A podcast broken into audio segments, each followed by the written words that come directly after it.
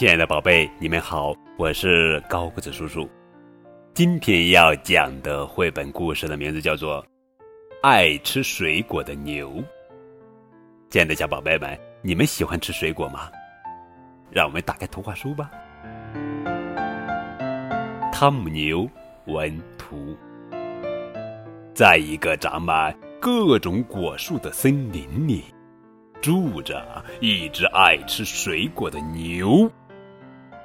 主人每天喂它各种好吃的水果，有西瓜，有木瓜，还有像星星一样的杨桃。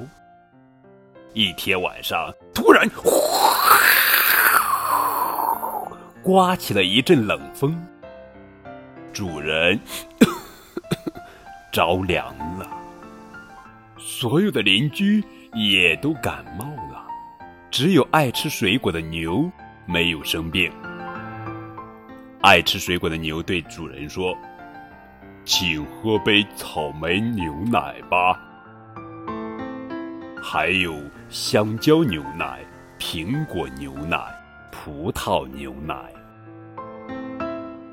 哦，主人的感冒渐渐好了，邻居们吃了水果也都不生病了。